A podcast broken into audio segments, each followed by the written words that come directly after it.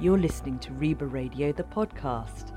From 18th to the 26th of November 2021, our annual Inclusion Festival took the form of a dedicated radio station broadcast live from the bookshop at the RIBA's HQ in London, with me, Marsha Ramroop, the Director of Inclusion at the RIBA, hosting the discussions. RIBA Radio the podcast is the speech only content from that radio station, themed and edited for your easy consumption. We suggest you make your way systematically through all episodes from the intro to the end to help you effectively on your inclusion journey. We hope you enjoy it and find it useful and applicable.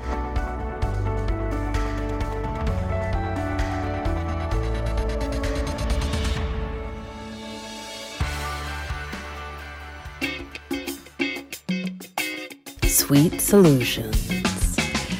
CQ Action is about being adaptable and taking the actions to be supporting uh, of the underrepresented and being mindful of their needs and actions and reactions. When it comes to meeting the needs of the underrepresented in architecture and the built environment, there's some great people out there doing some great work that we can all learn from. And joining me to talk about this now is Rebecca Lovelace, Neil Onions, and Deborah Williams. If I can ask you first, Rebecca, to introduce yourself and briefly describe how you you support the underrepresented? Can I say, starting with the recipe has made me really, really hungry. So, um, thank you so much for having me. I have taken the job title Chief Dot Joiner, and I took that very much as tongue in cheek.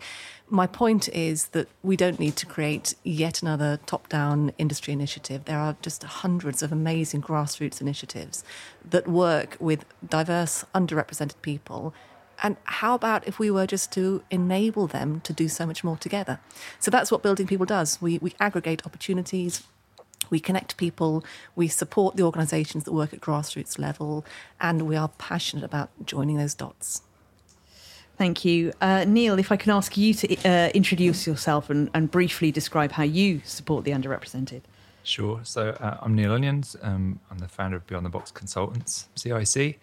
Um, we do that by co designing. So we don't think that we've got the answers. So we don't design solutions for underrepresented people without them actually co designing the solution with us. Otherwise, we think it's ineffective. So that's probably an overview of what, what we do. Thank you. And uh, Deborah, you're with us as well, Deborah Williams. If you can uh, briefly describe yourself, uh, introduce yourself, and describe how you support the underrepresented.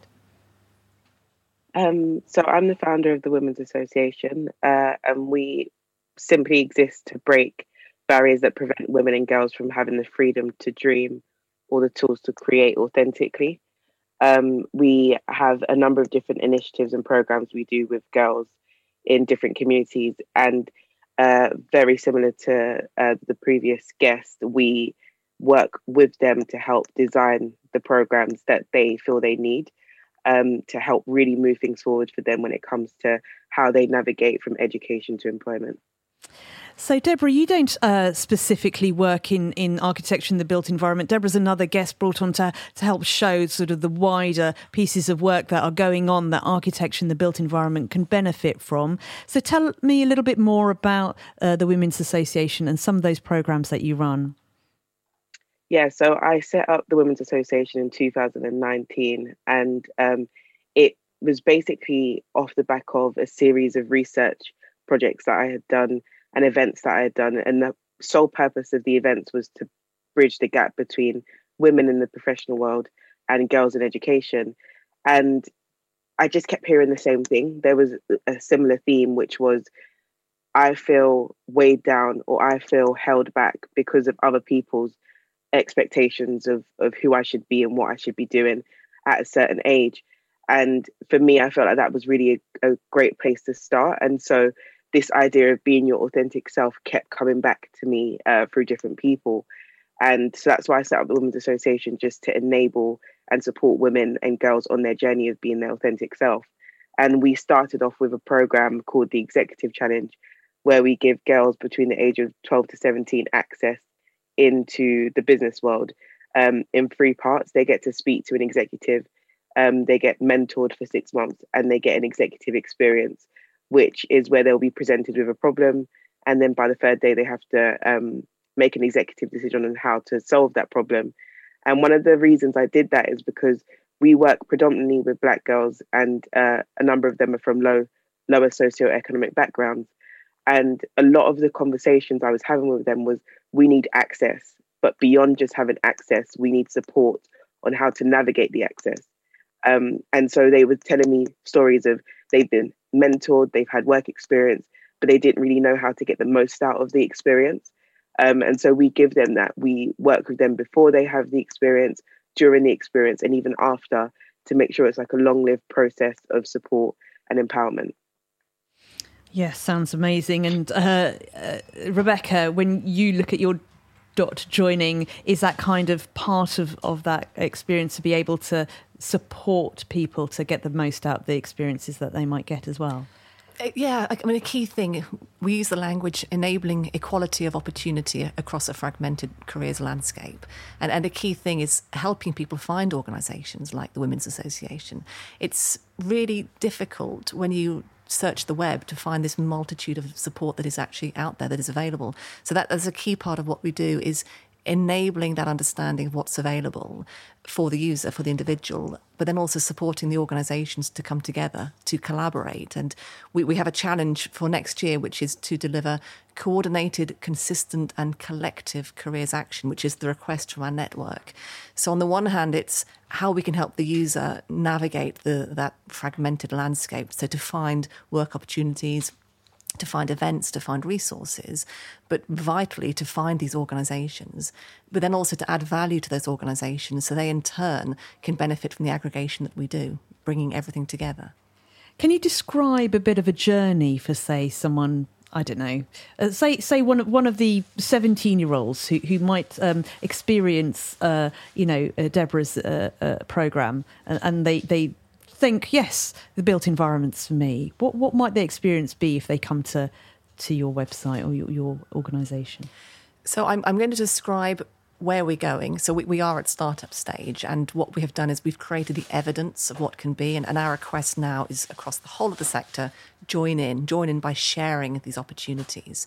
So the the individual where we'll be right now certainly we haven't we have more than a good substantial offer but it would be I am this sort of individual um, with this particular background and I'm looking for this sort of opportunity. And then what building people can do, it can say, right, well, are you aware of Black Females in Architecture? There's an organisation that could support you, um, or maybe the St- Stephen Lawrence Foundation.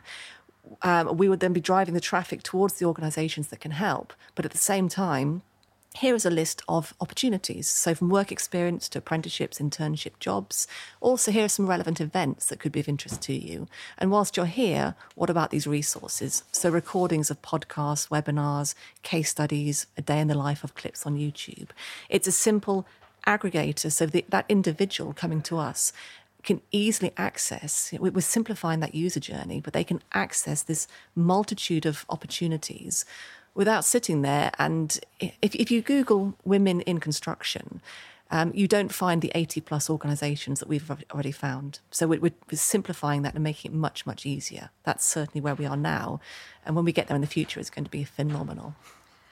Hopefully, amongst your resources is RIBA Radio. Uh, of course. um, Neil, if I can ask you about, you know, the kind of um, collaboration that you do in order to support the underrepresented. You talk about design being very much about listening to those voices. Yeah, absolutely. Uh, we do it across a number of, of different platforms, really. So we work really closely with architectural practices um, to design social value programs that really engage with communities and young people on location, knowing that that community has the answers and solutions for what that community needs. So we do a lot of collaboration there, um, but we also do it through a creative lens. So actually, how do we really engage young people um, in the built environment if they're not necessarily wanting a career in the built environment? They can still have a say in how their community is being shaped or how those public services are being shaped, but they might want to do that through a radio broadcast or podcast series, which is happening on Broadwater Farm Estate at the moment with a youth collective we're working with. They're interviewing their peers and their fellow residents to find out what they want. Yeah, sorry. New to radio, I'll lean in.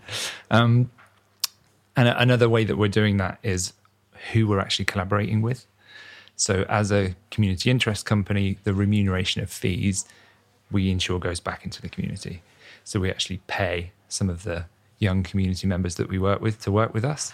Um, and then also those that we collaborate with in terms of local creative organizations, local architecture practices, emerging collectives, the recent, the recent People's Pavilion, um, the Poor Collective, supported them on their journey. They supported us with their insight, their experience, and their knowledge. That inspired a whole generation of young people to actually engage in the built environment.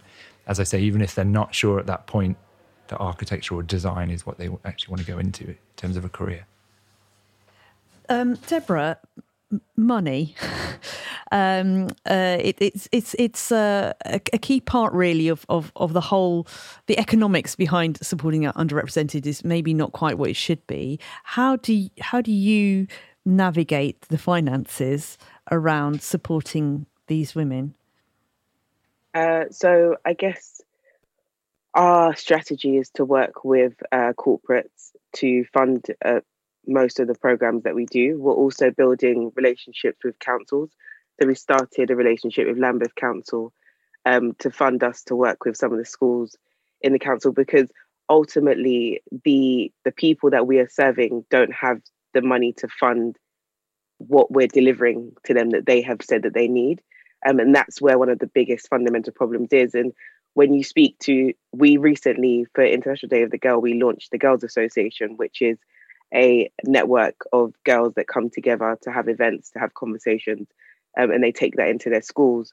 And um, when we speak to them, they talk about the fact that they want school to be kind of a place where they can develop their whole self, not just their academics and, and um, their grades. But when we speak to schools, they don't have the funding to provide that extra support. And then when we speak to corporates, it's kind of like, well, a lot of the people that we're getting applying for the roles don't have the skills needed to take on the jobs. So, okay, if we all identify as a problem, who's going to fund the solution? And a lot of the times it's down with the corporates because they have most of the money and they're going to be looking for the people uh, that's going to take over the roles that they're in. So that's kind of my main uh, um, kind of solution right now and how I attack that problem. Um, but again, myself, I never planned to be someone that was running a business. It just kind of fell into my lap. Um, and it was literally like a, a, a burden, but a, a burden of passion that I'd never experienced before. And so for me, having money conversations was so difficult until the point that I said, okay, this is going to be my full time thing. So I'm just going to have to get over the difficulty. Um, but also, the girls and the women I was talking to really need what I feel I'm creating. And so I can't allow the discomfort of speaking about money to stop me from creating what I feel they need to progress. And so that's kind of how I tackle it. Deborah was uh, really clearly talking about how she's trying to navigate this relationship with money in order to support the underrepresented. And you were nodding away there, uh, Rebecca. this seems like a very familiar sort of journey for you as well. I, I found it so hard not to leap in and just shout, Yes, it's so wrong. I, I get, to be honest, really irate, Marsha, when we come on to the topic of, of funding every organisation I know is scrabbling around trying to find funding, trying to find security. And it, it's just in an industry that is talking about the real problems we have around diversity inclusion and professing this real desire to become more diverse and more inclusive. Why is there not joined up leadership on this agenda that would support these initiatives? So, so Building People was set up um, and the same as Deborah as a community interest company, so we're not for profit. I think it's really important that we are not for profit. We have a model of a little from a lot, with the, from myself, maybe very naive belief that if every professional body and trade association puts in a little, then that would enable building people to be free for everybody. But what we have is all the members in our network are all talking to pretty much the same organisations, the same developers, contractors, consultants, employers, uh, asking for contributions.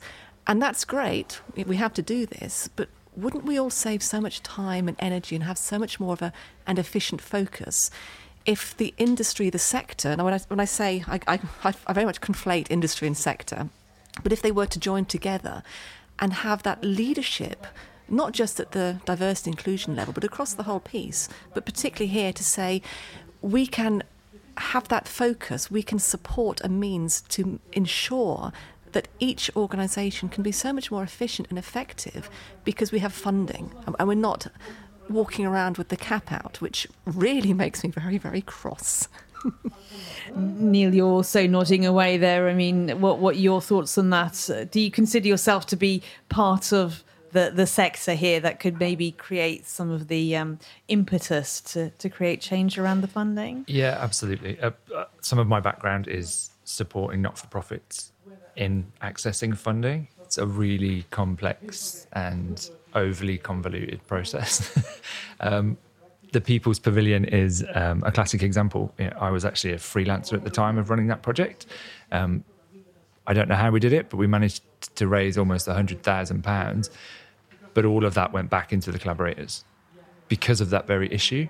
So I was trying to test the model of actually how do you sustain underrepresented, diverse talent into an industry where there is no funding available for them to test their ideas or actually work to see if something works or a new approach could be implemented when the funding just isn't there and there isn't the sharing of knowledge to support the emerging talent in how to access that funding. So we did it. I mean, the RIBA was kind enough to sponsor the People's Pavilion, and that's a big thank you to Diane Small, the London Regional Director. Um, but we also launched a crowdfunder, and I went to corporate institutions and asked if they could use some of their CSR money. Um, and I applied for some funding in the Foundation for Future Funding. So it's really about diversifying where you go as well in terms of funding. So you, you, you can have individuals who want to support with £10. A little leads to a lot if you've got a lot of people su- supporting. But there are also barriers in that in that funding cycle as well, which I think are unnecessary. Um, and a lot of organisations that will grant awarding organisations release their 10 year strategy and it looks super inclusive and it looks fantastic and you apply with a program based on experience that you think this is exactly what they're looking for and you get a no. Now you're used to that if you're working in that sector that they can't fund everybody but then imagine that you're 18 and you've heard about the fund and you're applying for it for the first time you get a no. What does that do to your creative idea and what does it do to that individual who wants to make the difference to the drive?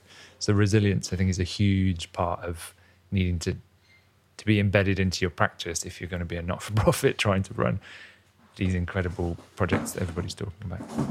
I mean, Deborah, when you when you hear what um, what Neil has to say there, um, what's your view about you know that how the architecture and built environment sector could change the way that they think around you know being more supportive of whether it's women's association or building people or other projects to support the underrepresented um, I think it's just about evolving.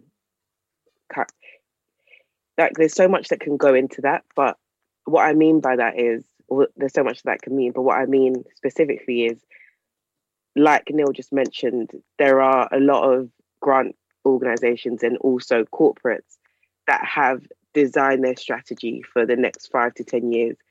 And there's that's all they want to focus on. There's so many times that I've spoken to corporates, um, and it's like, okay, we're not there yet. We're going to get there soon when it comes to specifically um, like Black girls um, or the Black community.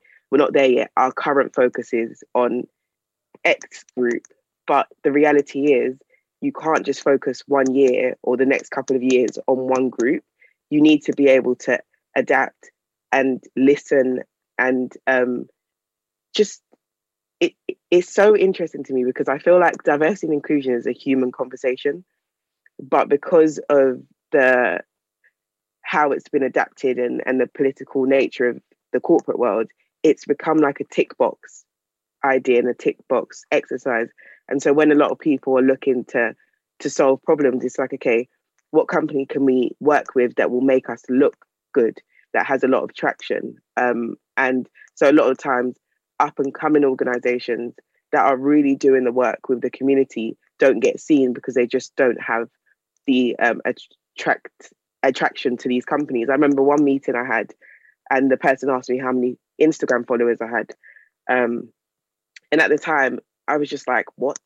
I- I'm talking to you about girls and their future, and you're asking me about Instagram followers," and I just didn't understand it, and I just feel like there needs to be a focus, and the focus needs to be on human need. And when you focus on human need, you won't get caught up in this elaborate, um, amazing looking five year strategy that actually doesn't really work in the second year or in the third year.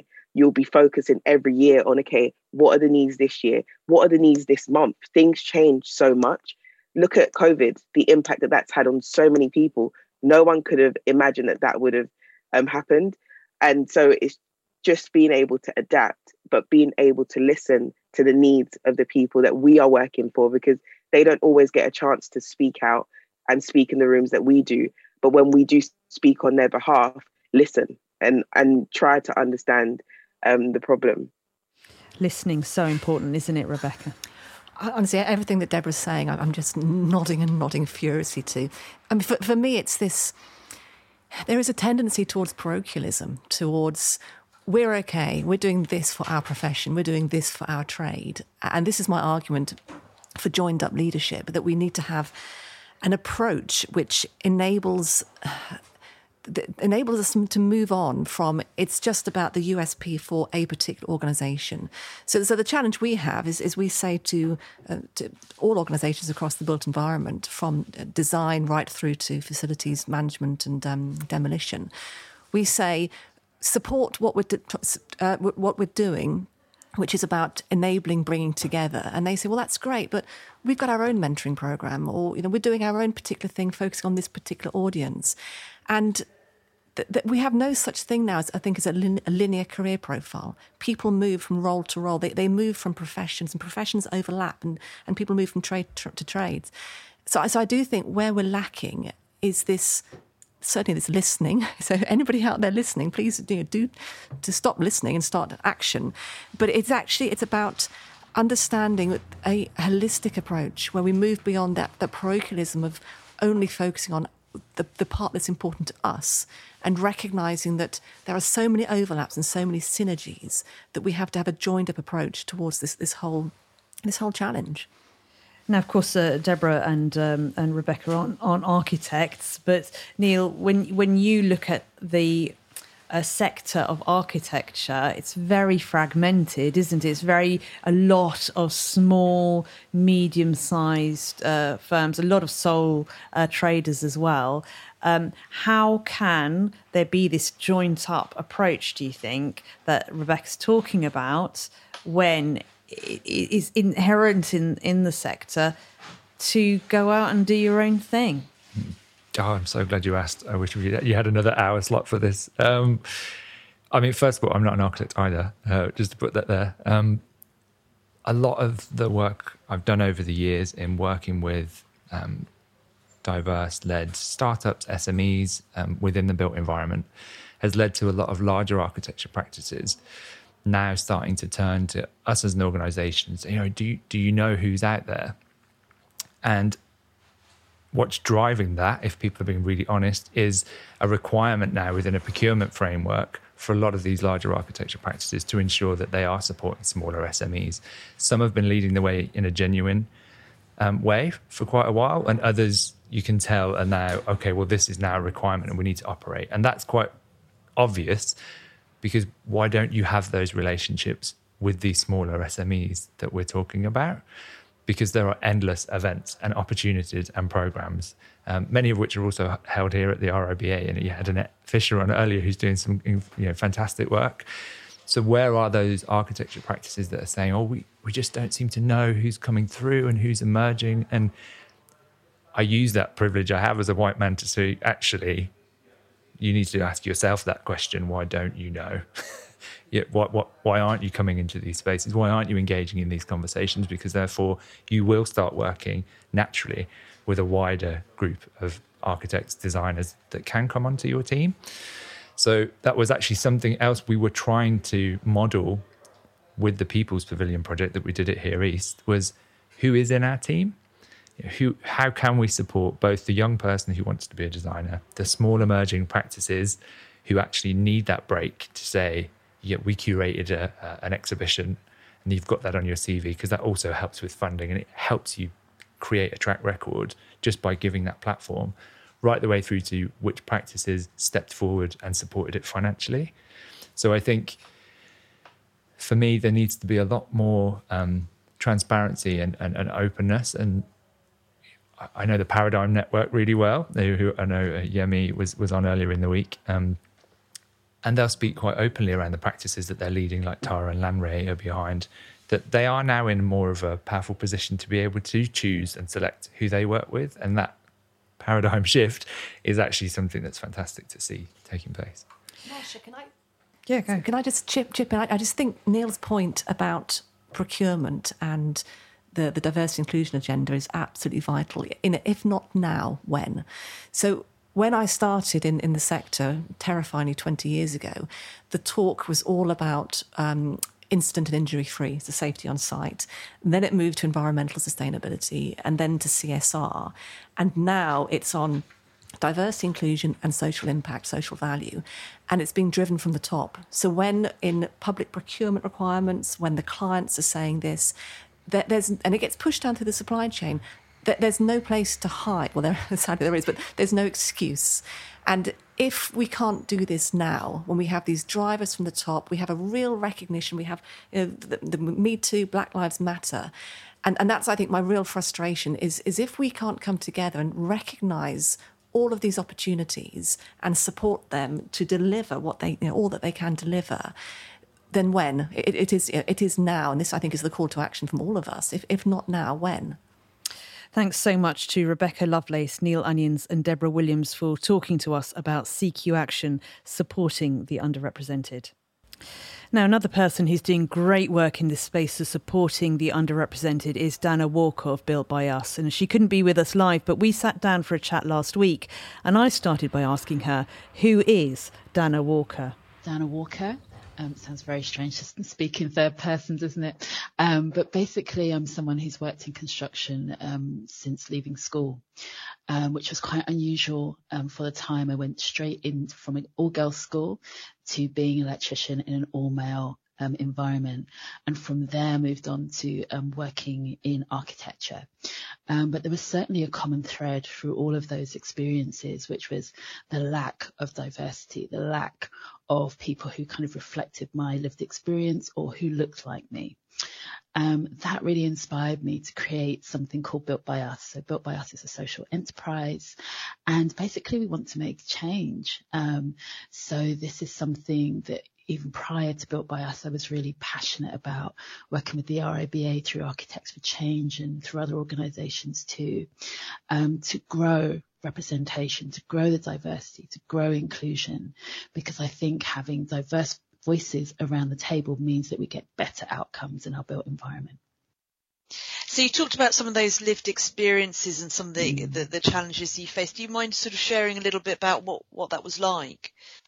Yeah, well, I think there are two perspectives on this. I think firstly, there's the experience of actually going through the process. So as someone who comes from, I guess, a working class family on quite a low income, um, it isn't expected now still, I think, and back then, um, that a professional career would be open for you. And it's not easy. And I have to admit, you know, I ask myself quite often, given the current landscape of needing to pay around £9,000 a year in fees, would I have made the same choice? Um, so I think there are some challenges in terms of bringing the, the widest talent pool into um, the sector. And for me, that was one of the reasons I chose to be an electrician first, because having a trade would mean that I would have basically a safety net. So, you know, where is the um, safety net? Where are the pathways for people who are not from more privileged or more wealthy um, backgrounds? And then the other perspective, I would say, you know, having worked as an electrician, I was working for the local authority. So I was often working on projects that, um, where we had social um, housing and that kind of thing. So you could see the impact of those designs of the built environment on um, working class uh, people, you know, um, access to pay, play space, having good quality um, schools and homes. And that's one of the reasons when I got into practice, I wanted to work for a practice that focused on housing, focused on education, because it's like, ah, I need to be in there to um, help, I hope, to make a difference. You're one of many people who said that if they had to start architecture training today that they would think twice because of the cost involved and that's a real barrier isn't it so tell me about built by us and and and what sort of difference you're trying to make with built by us uh, within the built environment and certainly around supporting the underrepresented well, Built by Us um, takes a kind of holistic approach. So I think first things, um, we are pan professionals, so we work right across the built environment profession, so not just architects, uh, although we have lots of amazing um, architects and students taking part. Um, the other thing is that we're kind of multi-stranded, intersectional um, in our approach as well. So we look at underrepresentation across the piece. Um, so that's gender, that's sexual orientation, that's ethnicity, that's disability. You know, it's a whole um, spectrum um, in terms of how we see diversity. Our vision is a world built by all for all. As simple as that. Um, many of us, as we, you know, change through our lives, you know, if you are a parent and you've ever tried to get from one side of London to another with a pushchair and shopping and all the, we know that the built environment presents challenges. Um, if um, disability um, as well in terms of your um, lived experience. Everything that we do is touched by the built environment. Um, and again, I think you know, it's incredibly important that we recognize that and make changes to the design of our built environment so it can be even more accessible. So that's what Built by Us is engaged in. Um, so we do this in three ways. Um, there's advocacy. So we talk about these sorts of issues. Um, there is the work that we do with individuals. So we run a number of mentoring um, programs, learning programs. So whether you're right at the beginning of your career, considering your options, right through to being a budding entrepreneur, we have something for you in terms of um, support and opportunities to learn. Um, and I think the other key area of work is working with organizations who are also thinking about these challenges. How can we be allies? How can we help? How can we make change in our businesses that affect the individuals who want to contribute, who want to work in the sector, um, but also to the communities that we serve. You know, as a um, sector, we are serving society. We do not at present reflect society. So if an organisation comes to you and says, "We want to work with you," you know, can you can you help us? What does that involve? It can involve a whole range of things. So, you know, I'm a big kind of advocate for meeting people where they are. People are in different places on this um, journey and also in the discussion on um, equity, diversity and inclusion. Um, so for some organizations, it's thinking through what their strategy um, might be in their action plan. For others, it's, well, actually, we really need to learn. We need a better understanding and awareness of the challenges. Um, and for many who are now thinking, well, actually, we haven't, you know, we're not diverse as an organization. Where can we access um, that diverse talent? What can we do better in terms of attracting a wider range of people? Um, so that's the whole range of things that we might involved in, uh, be involved in rather um, with organisations. So an organisation's got involved with you, they've started to engage and they're starting to um, do things differently, say. Um, how do you track that change? Are there any particular measures that you put in place to be able to see progress? That is a great question because I think measuring is key to this. What lots of organisations do, and they do it um, with good intentions, is to jump straight into activity um, and some sort of intervention. Um, they may do it for a year, they may do it for longer or less in some cases, but then at the end they're not quite sure whether they've made the impact that they want to. So I think it's really important to establish right from the beginning what those metrics are, what success looks like for you. Um, um, in in terms of the um, organisation, but also for the people um, that you want to affect. So if it's things like um, trying to attract um, a more diverse workforce, then of course we have the baseline of that sort of demographic measurement data um, for the organisation. but there are other ways that we can think about tracking. And I think a really important part of this is the things that people experience. It would be a mistake for us as a sector to go, oh, this is great. We've got so much diversity, but we don't keep people. And we don't keep people because their experience isn't a great one. If they're hearing language, if they're seeing behavior that doesn't feel supportive, that doesn't feel inclusive, they will leave. So it's really important that we're both getting that kind of quantitative, but also qualitative data.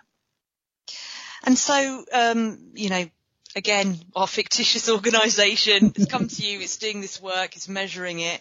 What are the kind of outcomes that you like to see when you're working with an organisation? Oh, this is a great question. Um, I love to see that um, diversity and inclusion has been taken on by the leadership or executive team as something core um, to their activity. Not a nice to do, not a, oh, we've given that to Sandra to try and sort out on top of her full-time role. Um, it's something that they see as um, a part of everything that they do and it's owned by them. I also like to see um, focus on not only attraction but progression um, because I think this is another challenge for us. We don't necessarily have as many role models at leadership level. It's amazing how many people in the 21st century are still joining my mentoring um, programs or built by us as mentoring programs and saying, I can't see anyone at that upper level who's like me you know, it's making me wonder whether, you know, in terms of progression, in terms of the future, I can truly see myself there. And I think people underestimate the impact and power that having diverse role models, um, having people who, um, are challenging the status quo, um, in leadership roles. So I'd love to see that. Um, I also really love to see, goodness, I'm writing a very big wish list here. Um, but I think that one of the things that we could do better is around our kind of management and lead, leadership preparation. Um, we are a sector that loves to throw people in at the deep end. You know, let's see what happens if we promote them. Hopefully, um, they will be okay. But actually, we can do a lot more in terms of um, supporting people, exploring um, leadership styles, um, and challenging um, people to learn um, not just because you're able to deliver a project, say, now you're in charge of people. They're very, very different skill sets. I'm, I'm, laughing because I, I, just have recognised this in the few months that I've been in the sector. That's really mm-hmm. quite significantly uh, uh, something that I picked up on. Um. So, Danna, if if you could say, you know, you, this is this is an opportunity for you and, and the sector to sort of come together what in what ways can they engage with you and and take their ED&I uh, equity, diversity and inclusion um, plans forward with, with an organisation like Built by Us? Or, um, you know, this is what we exist for. You know, there would be no point for us to kind of be working away in a kind of little bubble. We really need um, the sector to be very much part of this. So um, engaging with us um, through the services and support um, that we can provide, um, but also recognizing the um, opportunity to be allies. So joining as mentors and supporters of the programs. You know, this is the way that we're going to kind of supersize our impact and our effect. We've got a a lot to do because we have kept this on the nice to do list for so long. Um, however, I am truly encouraged by the sheer number of practices, the fact that we are having this conversation, um, the fact that um, professional bodies, um, um, sector leaders and organizations from, you know, 10 people right up to thousands of people are going, we can do more you know, let's work out how we can do it. And I'm so, so pleased that Built by Us is there as one of the organisations that says yes, and this is how. Danna Walker of Built by Us. You're listening to RIBA Radio, real inclusive, brilliant action.